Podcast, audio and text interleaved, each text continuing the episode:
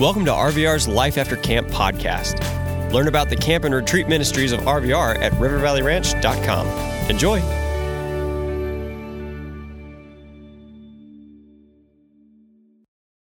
There's a verse in the Bible, something Jesus said. You know, Jesus said some really incredible things. If you've never read a lot of what Jesus said, I would encourage you to to do that. You can read about you can read a lot of like actual words that Jesus said in in the Bible in the books of Matthew, Mark, Luke, and John. We call them the Gospels, or they're, they're actually historical accounts of Jesus' life. And maybe there's some of you here tonight who are still wondering if Jesus is real. You know, you, you can you can wonder if God's real, and there's still a lot of debate about whether or not God is real. But but even scholars, uh, even secular scholars, recognize that Jesus actually lived and walked on this earth. Did you know that? Like Jesus was a real person, and um, he really rose from the grave. He was in the he was in the in the ground three days, dead, and he he, he rose from the grave. In fact, it was it, it created such an uproar in um, in Jerusalem around that time that um, historians like Josephus and Pliny the Elder, you can you can Google these guys. They're, they weren't they weren't Christians. They they didn't believe in Jesus, but they were historians, and so they wrote about Jesus and they they wrote about the chaos that ensued after people uh, heard that Jesus rose from the grave.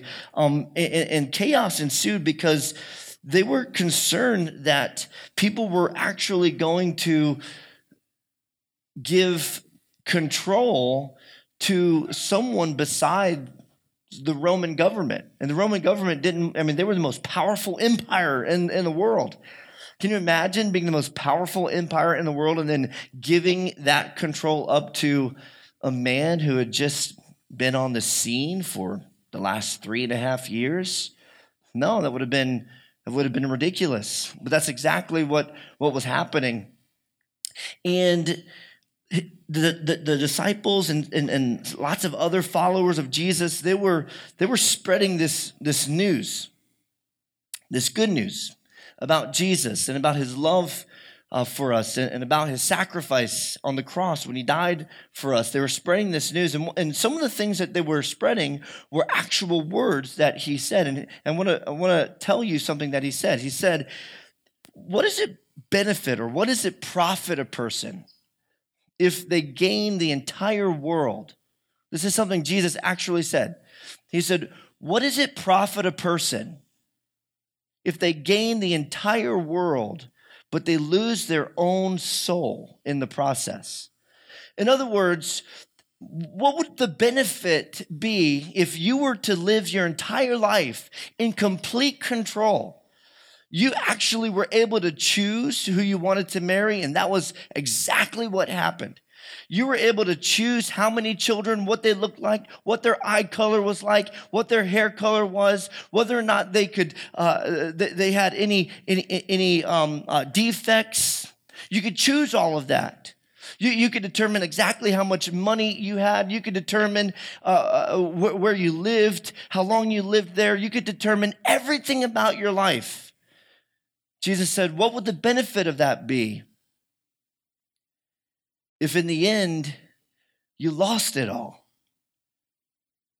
And, and, let me tell you, if, if, if Jesus isn't real and you control everything about your life now, and then you die, guess what?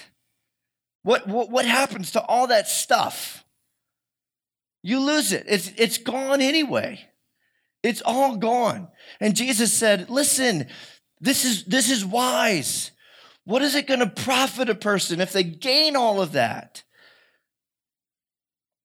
But they forfeit an eternity with me. I mean, think about your life. How long are you going to live on this earth? 70, 80, 90 years, maybe? When I was a kid, my mom and dad would take my brothers and I to nursing homes every Sunday. Every Sunday after church, we'd drive to a nursing home and we would visit the elderly oftentimes these elderly didn't have family that would come visit them. So my family took it upon ourselves to be their family. We would go and we would visit and uh, we would sing songs to them or we would give them fruit if that was allowed. And we would just hang out. And, and I remember this one lady, Isabel. She was 113 years old. 113. She was an old, old lady. And she didn't know Christ. She was, she was angry at God. She might, might have even said that she hated God. But every day or every Sunday, my family would visit Isabel. And before she died, Isabel trusted Christ. And you know what she said to my mom before she died? She said, Ange, that's my mom's name, Angela. She said, Ange, I wish I hadn't wasted all these years. And my mom said, That may be true, Miss Izzy. That's what we called her. That may be true, Miss Izzy, but you have an eternity of joy with Jesus waiting for you right now. And it's true. And it could be true for you. And the question is how long are you going to wait? Another year, you may not have another year. Another day, you may not have another day. Another two years, 10 years. What would it profit you to control the rest of this week, or the rest of this year, or the rest of your high school career, or the rest of your college career, or the rest of your life? What would it profit if in the process you lost the only thing that really mattered a relationship with Jesus. Jesus also said some strange things. He said something like this that didn't seem to really make a whole lot of sense. He said, If you cling to your life, you will lose it. But if you give up your life for me, you will find. In other words, if you try to control every aspect of your life, you're going to experience more and more chaos you're going to experience more and more out of control moments. But the way to find your life is to give it to Jesus. And that's what we want to challenge you to do tonight. We want to challenge you to give your life to Jesus because he loves you. It's not like you're, you're giving your life to a slave owner who's going to crack the whip and, and kick you every time you, you make a mistake. No, that's not the kind of that's not the kind of father God is. He, you know, he's a gracious father. All the time, people ask me, they say, Pastor, what if I make the wrong choice? Is God going to be mad at me? No, He's not going to be mad at you. He's, he's going he's to bring you back. He's going to direct you. There may be some instruction, there may be some discipline, but like good parents discipline their children, right? And what kind of parent would I be if I, if I let my children talk to their mother any way that they wanted to talk to her? Would I be a good dad? No. I've got to discipline them and train them and teach them how to be polite and how to, how to live a, a life that, that treats others well. That's what God wants for us. He loves us. He wants what's best for us. Maybe you've seen the movie The Greatest Showman. Have you, have you seen the movie The Greatest Showman? Like so many of us, P.T. Barnum starts off with really good intentions. And man, if anybody could control his life, um, he could. He was doing a great job at it. And he didn't have a whole lot going for him, by the way. He was mistreated as a child. Uh, his parents were, were not around. He, he, grew up kind of an orphan on the streets. And, and due to you know, kind of the struggle of, of the class disparity, he was not in the, the upper class, and they didn't really have a middle class. He was, he was an outcast. But he, this, you know, especially in the movie, they kind of show this rags to riches story where he rose to fame and he creates this circus or show as a place for people to belong and you know at the beginning of the movie you, you see you know just kind of the compassion in, in, in his heart right? You see he takes people that other people have written off and he he does something incredible. But he he, he kind of forgets how to love right? He, he, he loses himself. He's still in control, but he loses himself in, in the process. he, he kind of gets wrapped up in, in, in the, the wealth, the, the honor, the, the, the public recognition, and he, he kind of lets his values of loyalty, respect, friendship, honor, devotion, he, he lets those values just kind of fall to the wayside in favor of, of the money, of the prestige, of the recognition. As things unfold in, in the film, you see that he, he feels as if everything's in control.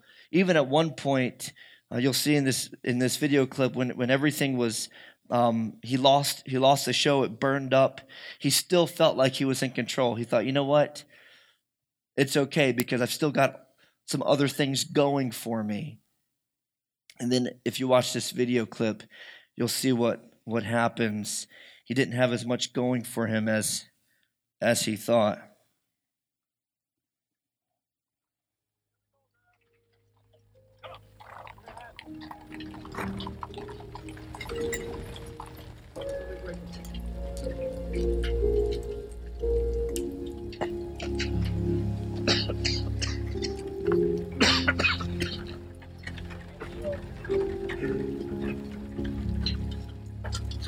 Come to gloat, I wouldn't.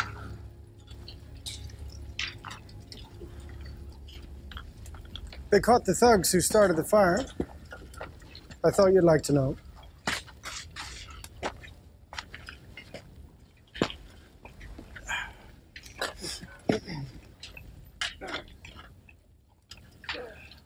I never liked your show,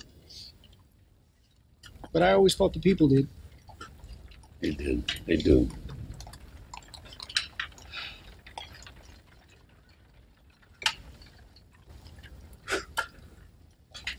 Mind you, I wouldn't call it art, Of course not. but putting folks of all kinds on stage with you, all colors, shapes, sizes, presenting them as equals. Or another critic might have even called it a celebration of humanity. I would have liked that. Hmm. Well, I hope you'll rebuild. Mm. Thank God for Jenny's tour. We can we can bar off the profits. We'll be fine. You don't know. Mm.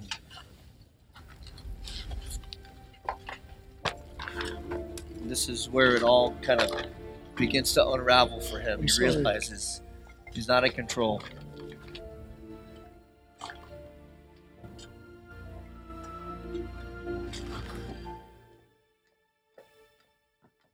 Charity? Oh God, Charity. I am. I don't want to talk to you. N- nothing happened. This Oh, is ridiculous. nothing happened. It's on the cover of every paper in New York. Because she orchestrated the photo. I'm not in love with her. Of course you're not. Hmm. Not with her, not with me, not with anyone. Just you and your show. What are you doing? I'm going home. This is your home. The bank.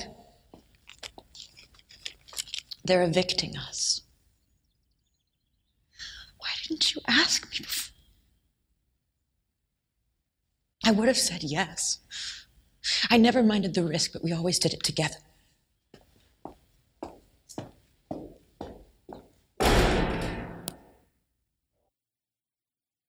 Lost his home, lost his wife, lost his show, lost everything.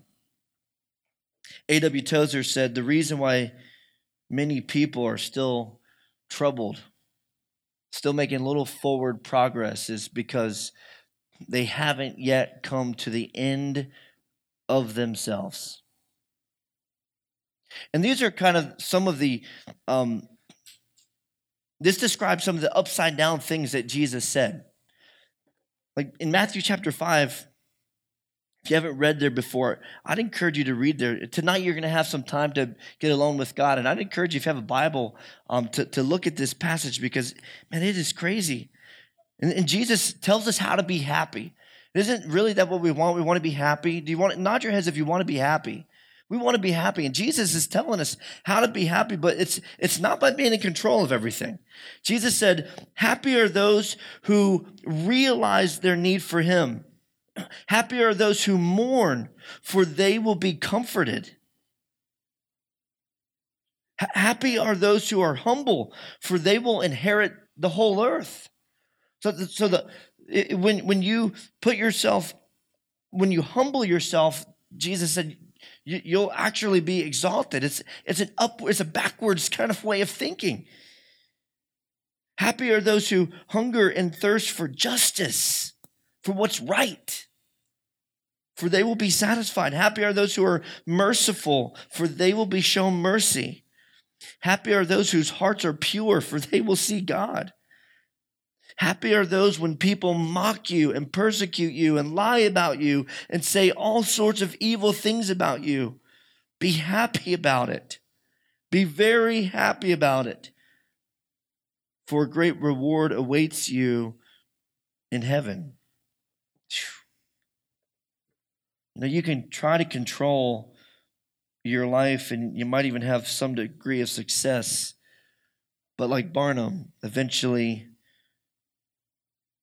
you'll lose it all. There's a story, John chapter 5, that I want to read you in the next few minutes. It kind of shows us that when we're helpless, when we admit that we're helpless, when we're helpless and we know it, that's actually the best position that we can be in. That's the kind of position where we can be helped by Jesus. So I just want to read this to you. In John chapter 5, Jesus returned to Jerusalem for one of the Jewish holy days, and inside the city, near the sheep gate, they, they had named all the, all the gates into this to enter the city. And inside the city near the sheep gate was the pool of Bethesda. There had five covered porches around it. Crowds of sick people, blind, lame, paralyzed, lay on the porches. Just think about that for a second. Crowds of sick people. Just you just take your eyes and peruse the room, okay? Just look around the room. You don't know everything about everyone in each one of these seats. But do you think that everyone in each one of these seats has ever been hurt? Do you think that every person in every one of these seats, do you think they've ever hurt somebody else? Do you, think they've, they've ever messed up big time? Maybe they've disappointed a parent. Maybe they've disappointed a teacher. Maybe they've disappointed themselves. Look around the room. Do you think there's at least one person who've experienced betrayal, rejection, abandonment? Yeah. No different here. There's crowds of sick people. Do you know that there's a crowd of sick people in this room? Did you know that? You, me, Taco, all your counselors, we're all messed up. Counselors, are we messed up or what? And we, we are messed up messed up. The difference is some of us in this room recognize how messed up we are. And this is what's happening here in this story. One of the men lying there had been sick for 38 years. Everyone say 38. Four decades. This guy had been lying in the same place for four decades. You guys are falling asleep sitting here for 30 minutes, right? He'd been sitting there sick for four decades. No one had helped him. We don't know if anyone else had ever offered to help him. All we know is that he's, he's been messed up for 40 years. And then Jesus comes onto the scene and Jesus looks at him when Jesus saw him and he knew he had been ill for a long time, by the way, Jesus knows that you're messed up. He knows that you're sick. He knows that sin is ravaging your life. He knows that your, your emotions get the best of you. He knows that you, you, you, you've experienced some things that, that no one should have ever had to experience. He knows that. And that's, that's exactly why he came, because that's not what he intended. That wasn't his design. But sin crept in, and we live in a fallen kingdom. When Jesus saw him, he went up to him and he, asked this man such an interesting question. Jesus went up to this man and he said, Would you like to get well? Isn't that an interesting question? Like, have you ever been sick? Have you ever been sick? Do you like being sick? Do you like having the flu? When I was an intern, a couple weeks into the internship, we were learning how to, to, to set up the, the, the high ropes course and the adventure swing and all of that. And one of the, the full time staff uh, guys, he said, Hey, uh, we're going to race down to the bottom of the hill. First one down gets to choose dinner tonight. So everyone started running down the, down the path. And I thought it would be awesome to just go off the path, do my own thing, create my own path right through the woods. Broke both my ankles. Yeah intern, excited, ready for the year, couldn't wait for what was going to happen. Ankles, boom, in the hospital. I didn't like it very much. If Jesus showed up in my house and said, Hey, Aaron, would you like me to fix your ankles? You know what I would have said? Heck yes. Please. I couldn't walk for six weeks. Martha, the sweetheart that she was, we weren't even dating at that point. She would, she would make me breakfast. Isn't she awesome? This man, Jesus said, Do you want to get well? And, and look, look, look what look what this guy says to Jesus. I mean, this is a simple yes or no question, right? Would you like to get well? Yes or no, right? I mean, when I was sick as a kid, I'd stay home from school. My mom says, Are you feeling better? And I, I no, mom, I'm not. Right? Especially if I had like homework due. Nope, not, not better. One more day. I tried to wait till Friday. Oh, I'm better now. It's the weekend. Look what the man said.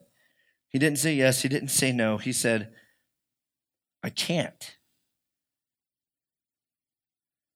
He said, I can't. Now, that's really interesting. I have a, a friend who's a therapist, and uh, she says she hears this all the time when people come in and she's counseling them. They, they always say, I can't. I can't change. I can't do this. I can't do that. And she said, what she often likes to encourage them to say is, is not I can't, but I won't, right? that they would take responsibility for for their choice but but but but but for for whatever case this man is saying I, I can't get there and then he has some excuses he said there's no one to put me in the pool when the water bubbles up somebody else always gets in the way somebody else always gets there in front of me the pool that he was talking about was uh, a pool that, that was said to, to perform miracles, and an angel would come down, and you can kind of do some study on that. But, but whatever the case, um, these people believed that there was healing power in this pool. And this man said, I, I couldn't get there. And Jesus looks at him and he says, Stand up, pick up your mat, and walk. But here's a question I want you to consider. What, what would possibly keep somebody from wanting to get well? Like, what would possibly keep somebody? You put, put your hands down. Just think about it. Because I want you to think about this question when you go outside in a few minutes. What's keeping you from getting well? What's keeping you from giving up control?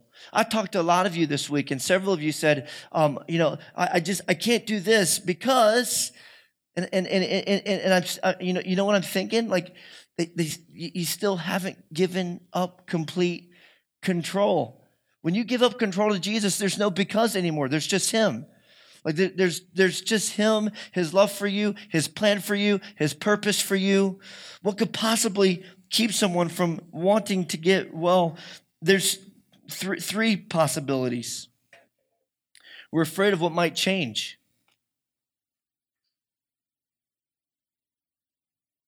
I mean, if, if, if you trusted Christ this week or tonight, if you gave Jesus control of your life, maybe your parents won't approve of that. Are you afraid of that change? Or maybe maybe the choices that you've been making at school, maybe maybe those will have to change a little bit. Maybe you're just comfortable in your life, right? I mean, th- this man, he didn't say yes or no. He was just like, you know what? This is all I know. This is my home. I've been sleeping on this mat for 40 years. I don't, I don't know, I, I, I don't know what the future is going to be like if I can walk. I don't know if I can get a job. I don't, I don't know if any, anyone would hire me. I don't know how I'm going to, to eat. At least now I'm, I'm, I'm, I'm, sleeping on this mat. People feel sorry for me and they're just giving me food every day. But what if I could, what if I was healed? I don't know if I could survive. He's still trying to control stuff, right? But what about you? Are you afraid of what might change if you let Jesus control your life? Here's another reason you, you might not want to get well you're in denial. You, you won't recognize reality. Maybe, maybe, maybe we don't think that we're sick. Maybe, maybe we we've been you know sitting on this mat for so long that we think that that's how it's supposed to be. Maybe you're so used to being so self-centered and so selfish that that that you think that that nothing's wrong with you, that, that there's no there's no sin issue that needs to be remedied in your life, that you've got this under control. Are you in denial about something in your life, about the reality, about the way things are? Jesus says that you are a sinner in need of a savior. You need him to rescue you I can't. Maybe, maybe you're too ashamed. Maybe you feel too messed up.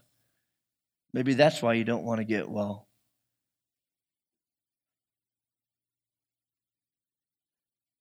That was the case for me. Man, I, I, I had done some really stupid things. You already know that I was kicked out of high school when I was 16 my brothers, man, God just gave them like extra dose of grace because they were my best friends, still are my best friends. But I did everything I could to push them away. My mom and my dad, I told you that my mom would pray for me. 2 2:30 in the morning, I'd see her kneeling at my bed praying that God would take control of my life. And I did everything I could to hurt her. I called her names.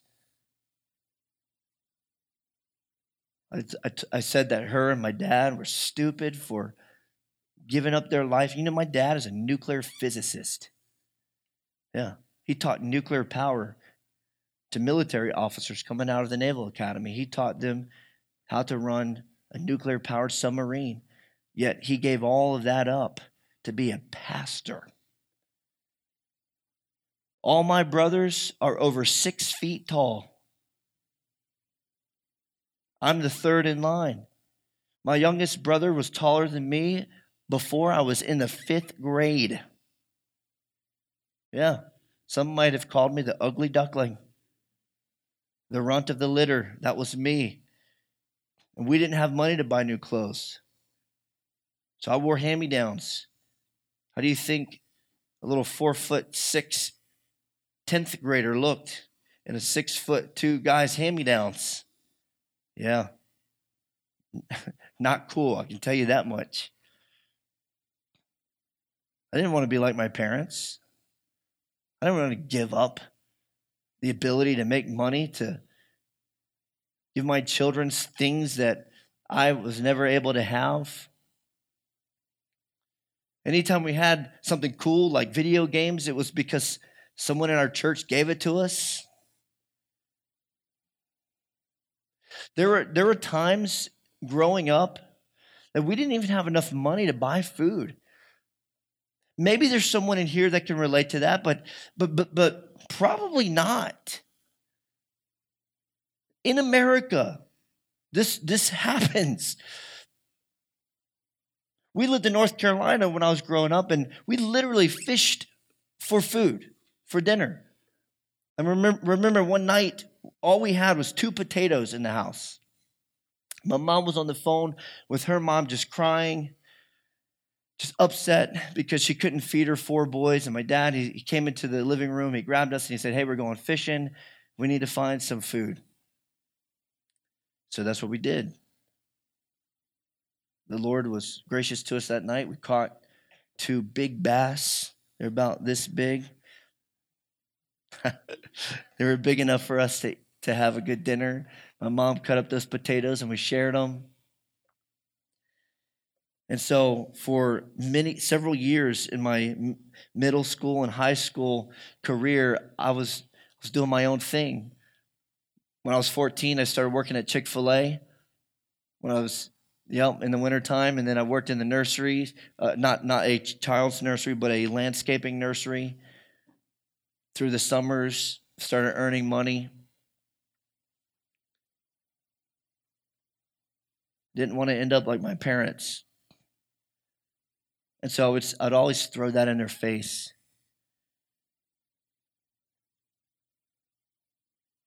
And when things really hit rock bottom for me, didn't really have a lot of places to go or um, I, I wasn't sure if I could go back home. I wasn't sure if I could ask God to forgive me. I wasn't sure if my parents would forgive me. I wasn't sure if my brothers would accept me as their friend again. And I remember, Taco, if, if you can come back up, I want you to start playing that song again that you sang earlier. I remember um, one night I snuck out of the house. Um, I, I told my parents I was going to a friend's house who whom they approved of, and I didn't go to that friend's house. I went to another friend's house, and we we got into my car. There were two girls in the back seat.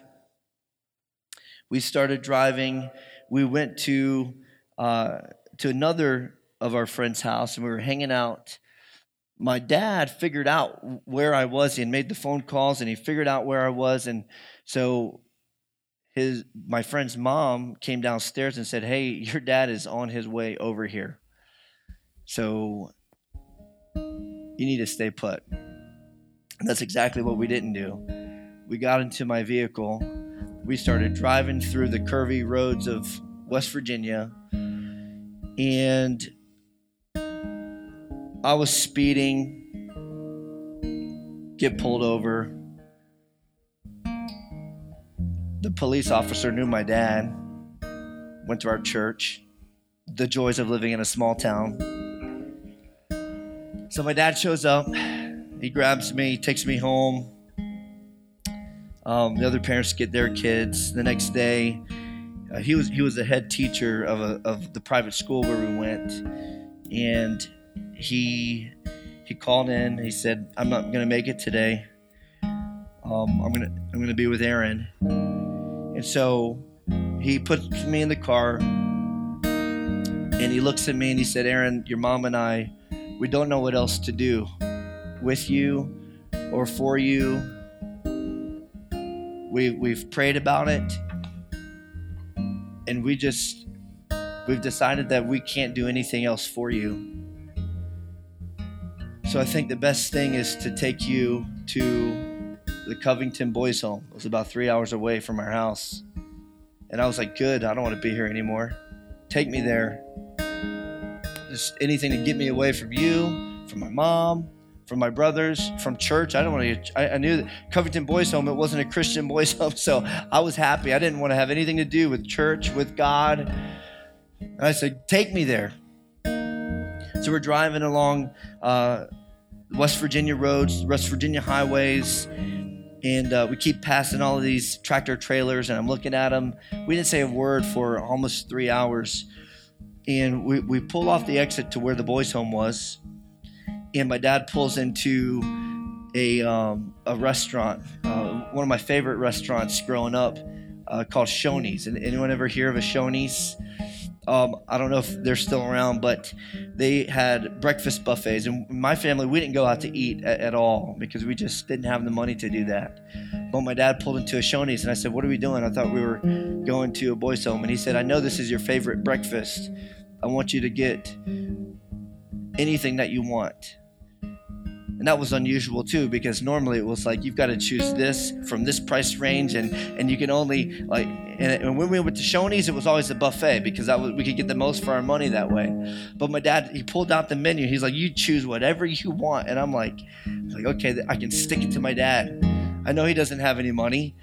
So I, I, I was I, I was like, I'm gonna order this and this and this, and I looked at him and, and I'm, I'm getting all of this, and my dad was like, okay, that's fine. So the, the waitress came and I just got the buffet. I wasn't brave enough or whatever. I just decided not to. And um, we sit down, we get our place, we sit down, and I look at my dad and I said the first thing that I'd said to him before, you know, since we left home. And I said, Dad, I said, why don't you just let me go? Like, wh- why do you, why do you, why do you, mom, care so much? Why don't you just leave me here at this restaurant and, and let me do my own thing? And my dad reached his hand over across the table. My dad's not a super, you know, huggy, feely guy. Um, he always told my brothers and I he loved us, but like he's not a super affectionate guy in that sense. But but my dad put his hand on my hand, and he said, "Son, your mom and I will never stop pursuing you." And I, I said, Dad, I don't want you to pursue me. I don't want you to chase me. I don't want you to come back and get me. I don't I just want you to leave me here and let me go. And my dad had his hand on my hands and he said, "Son, I will never let you go." And something clicked inside my heart in that moment. And I had heard all the Bible stories for 16 years.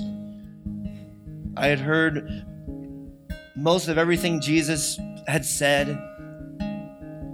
I knew about God's unconditional love for me, but in that moment when my dad had his hand on my hand and he said, I will not let you go, it was as if I was hearing for the first time the creator of the universe saying to me, Aaron Harding, I will never stop chasing after your heart. I will never stop pursuing you. I am in relentless pursuit of you. So I looked at my dad and I said, Can we go home now? And my dad literally picked up a 16 year old boy in his arms.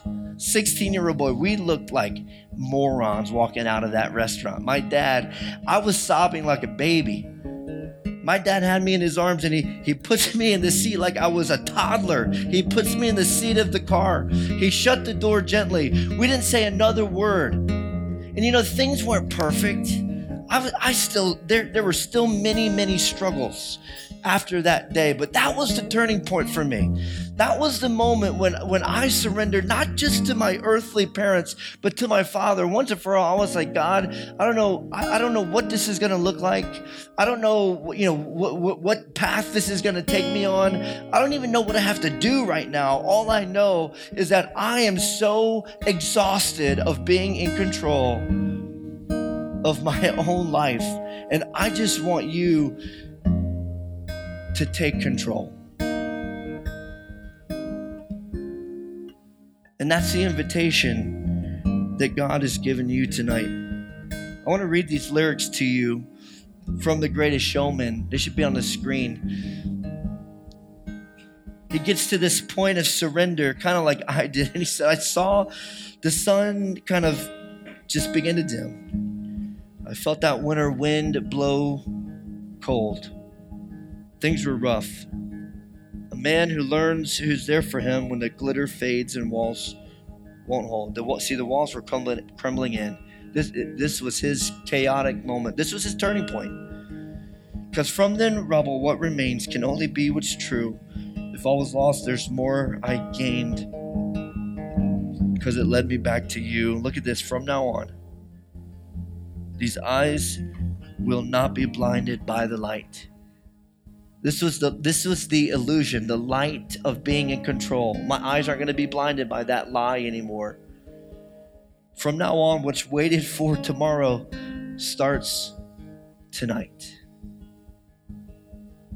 See, I know a lot of you, you've been waiting. You've just been waiting. Well, tomorrow I'll tomorrow I'll think about it. Tomorrow I'll I'll think about Jesus. Tomorrow I'll give Jesus control. No, no, no what what's waited for tomorrow starts tonight. And we will come back home. Our Father will pick us up, put us in the car, and we will come back home. And we will come back home again.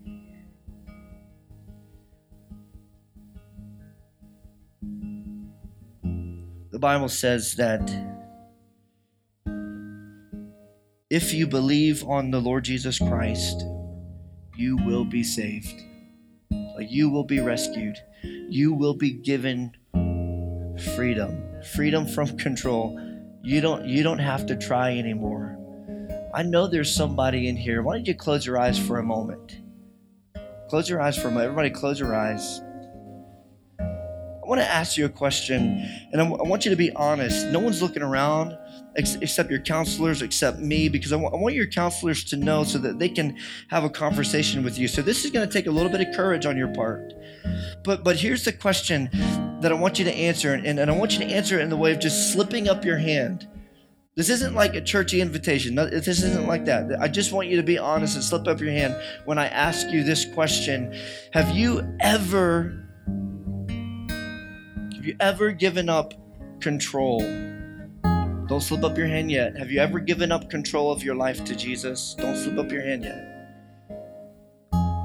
Have you ever given up control of your life to Jesus? Have you ever said, Jesus, I need you? Jesus, I want you to be my Savior. Have you ever said that? Think about that because here's the question that I want you to, to answer by slipping up your hand. Do you want to give control of your life over to Jesus? Do you want Jesus? Just slip your hand up. Do you want Jesus to take control of your life? All over the room, just slip your hand up. Do you want do you want Jesus to come into your life to save you from your sin, from your messed up way of living, from your messed up way of thinking, from your messed up way of behaving? Do you want Jesus to come into your life?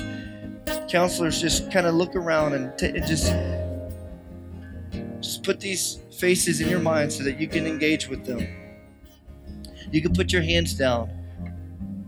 Taco's going to give you some instructions about what he wants you to do in the next five or 10 minutes. He's going to give you an opportunity because we don't want you to make an emotional decision. You know, this isn't about making an emotional decision. This is about you deciding who's going to be in charge. Are you going to be in charge? Are you going to let your Father, your Heavenly Father, are you going to let Jesus be in charge from now on.